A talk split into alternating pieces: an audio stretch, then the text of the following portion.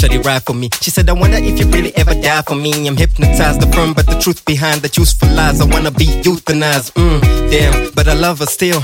Maybe if we try to keep the chains concealed and pull a smile from the pain we feel, you know, hold it down till we make it real. Or self-destruct. I mean, uh, build that trust and know. She said, I don't think that I can take some more. Then we break up, only to make up a few days since. Then wake up and carry on as we hide our sins till we get lost in an argument. Why we always getting caught up in these arguments? Now we gotta put the plug, but let's face it, though we do it, we'll probably end up in the same place. I swear it feels like.